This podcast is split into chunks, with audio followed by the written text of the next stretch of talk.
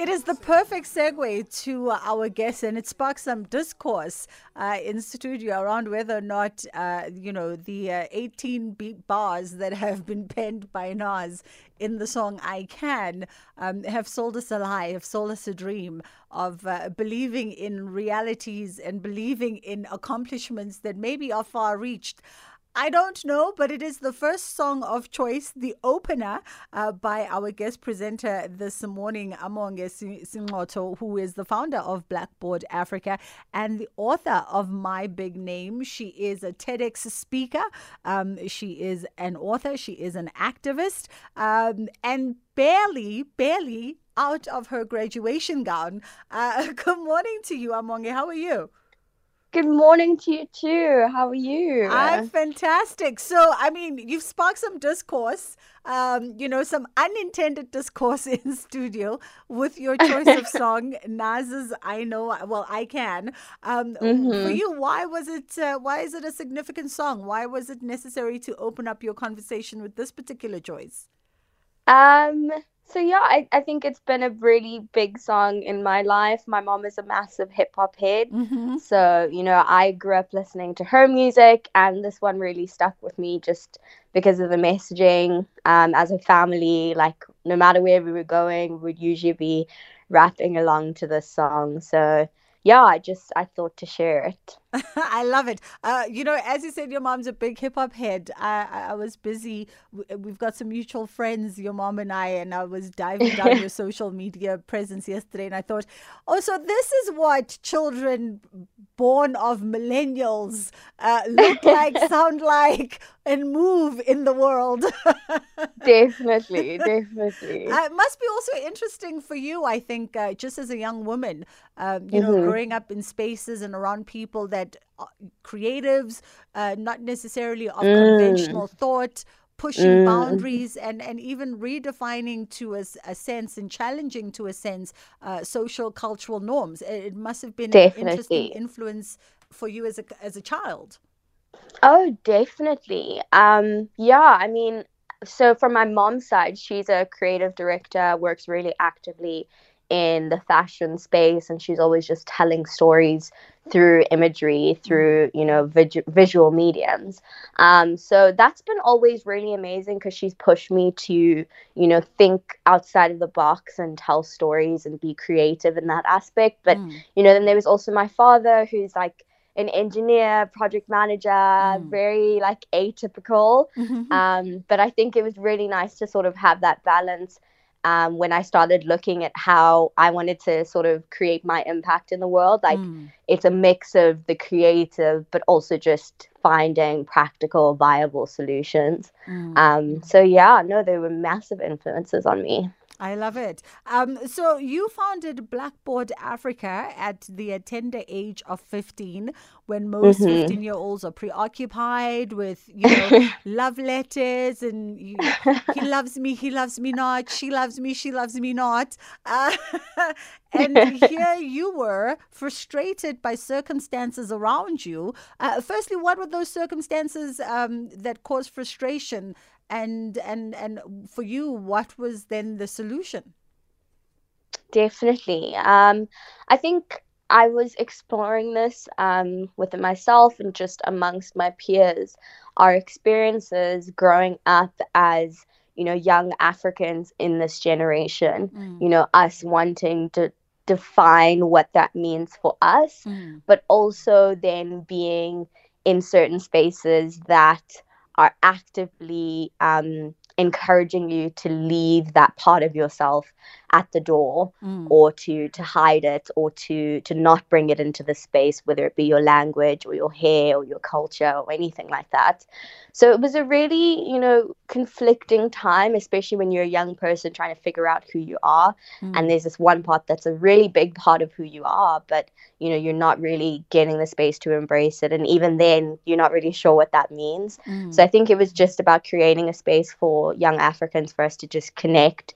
and figure out what we want our narrative to be as a generation Mm. um, and then having those intergenerational conversations because i think we cannot pretend like we're the first ones to have tried to navigate this and tried Yeah. to walk this walk so it was really just about leaning on mentors and and developing our leadership um, yeah I often find it uh, interesting when, when we talk about conversations like this.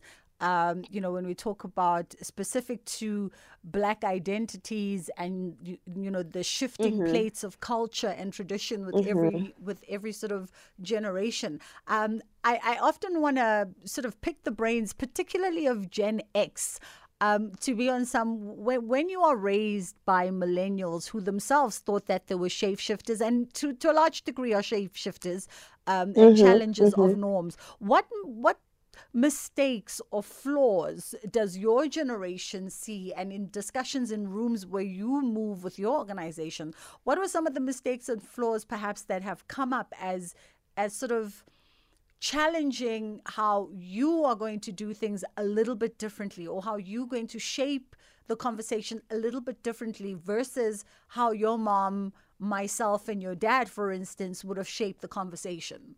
Mm, mm. Um, I will say, I think this generation is like radically inclusive. Mm-hmm. Um, I think sometimes, and I don't think all the time, because the whole, you know, intention behind, you know, culture and heritage is it's supposed to be about community, Mm. but sometimes there are individuals and identities that exist outside of that. So I Mhm. think our generation's real, um, you know, initiative is to bring everybody into that. You know, I think we want to exist in the modernity of tradition in the sense that we can appreciate it and we can appreciate the history and, and the lineage that has come with it, but we Mhm. can also um, adopt it in ways that are practical for our lives Mm. and for for our existence. So I think that's really been our agenda, Mm. um, at least for me. Um, I think we've just been really trying to shift um, the lens in terms of just making sure that different identities are represented in these spaces and across the board. Yeah, it is the brilliant mind of uh, Among Sinxoto who joins me on the line, founder of Blackboard Africa and author of My Big Name. Uh, having a conversation with her this morning as our guest presenter in the final hour of the show. I love what you said about your generation being, uh, you know, radicalist and and really unapologetic. And i think one sees that one sees that coming out in so many ways. One sees that um, in how you'll occupy space. You know one looks at creatives like the Thebe Magugus for instance who who are doing what a lot a lot of people may have imagined or dreamt of but are, are literally just out there going well how dare I not? Um, and that seems to be the ethos that by which you'll move as Gen Z. Definitely, definitely. I think we're very much occupying space um, across the board, Mhm. and I think we're we're we're very much claiming our stake at you know opinion making at, at you know decision making tables. Mm. So I think a lot of the times it's like let's listen to the youth, let's listen to the youth, and you know they don't really have that impact, or we don't let them have that impact. But I Mm. think our generation is very much like whether you want to or not, we're kind of going to make you have to listen, um, which you know anyone can feel any way about it. But I Mm. think there's definitely a significance in our voice, and it needs to be actively heard in in important spaces. Um, so definitely, yeah. Mm-mm. I love how you say, um, you know, you put the disclaimer out there in, in a very subtle and assertive manner to be like, well, you can feel whatever you want to feel about it.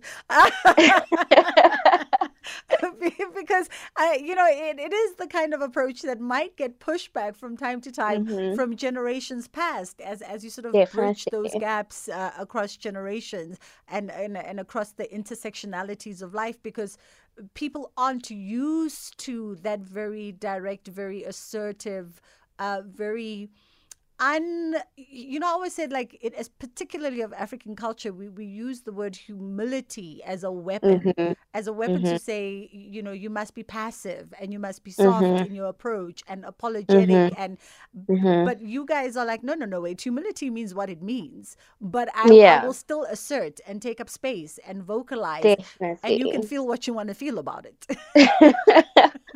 exactly exactly. um i'm thinking right now just looking at the time amonge let's just take a quick break and then we'll come back and continue our conversation. Uh, allow you some time to take a sip of mu- of uh, something just to lubricate uh, the uh, tonsils. Then we'll come back and continue our conversation because i want to find out a little bit more about the specific programs that you've undertaken under the banner of blackboard africa. It is jet set uh, breakfast with myself bridget masinga right here on SAFM. The Jet Set Breakfast on SAFM. Destination unknown. It is indeed uh, the Jet Set Breakfast. Uh, you're hanging out with myself, Bridget, and we've got a couple more minutes uh, to still bond between now and 10 o'clock. My final guest for this Sunday is our guest presenter, uh, Amonge uh, Sinxoto, who is the founder of Blackboard Africa, as well as the author of My Big Name. And we'll talk about that book in uh, just a matter of minutes. But before we go any further, Amonga, do you want to do the uh, honors of contextualizing for us your second song, uh, Why Kelis featuring Andre 3000? um, this is just my really fun song. I absolutely love it. Like if I ever need to like get into the zone or just really get myself hyped up um, when I'm making big speeches um, yeah, makes me feel like a million bucks. So it's, it's got nothing to do with Kelis having almost a resonant spirit to yours. oh, definitely. All righty, uh, let's get straight into it. Kelis featuring Andre 3000 with Millionaire.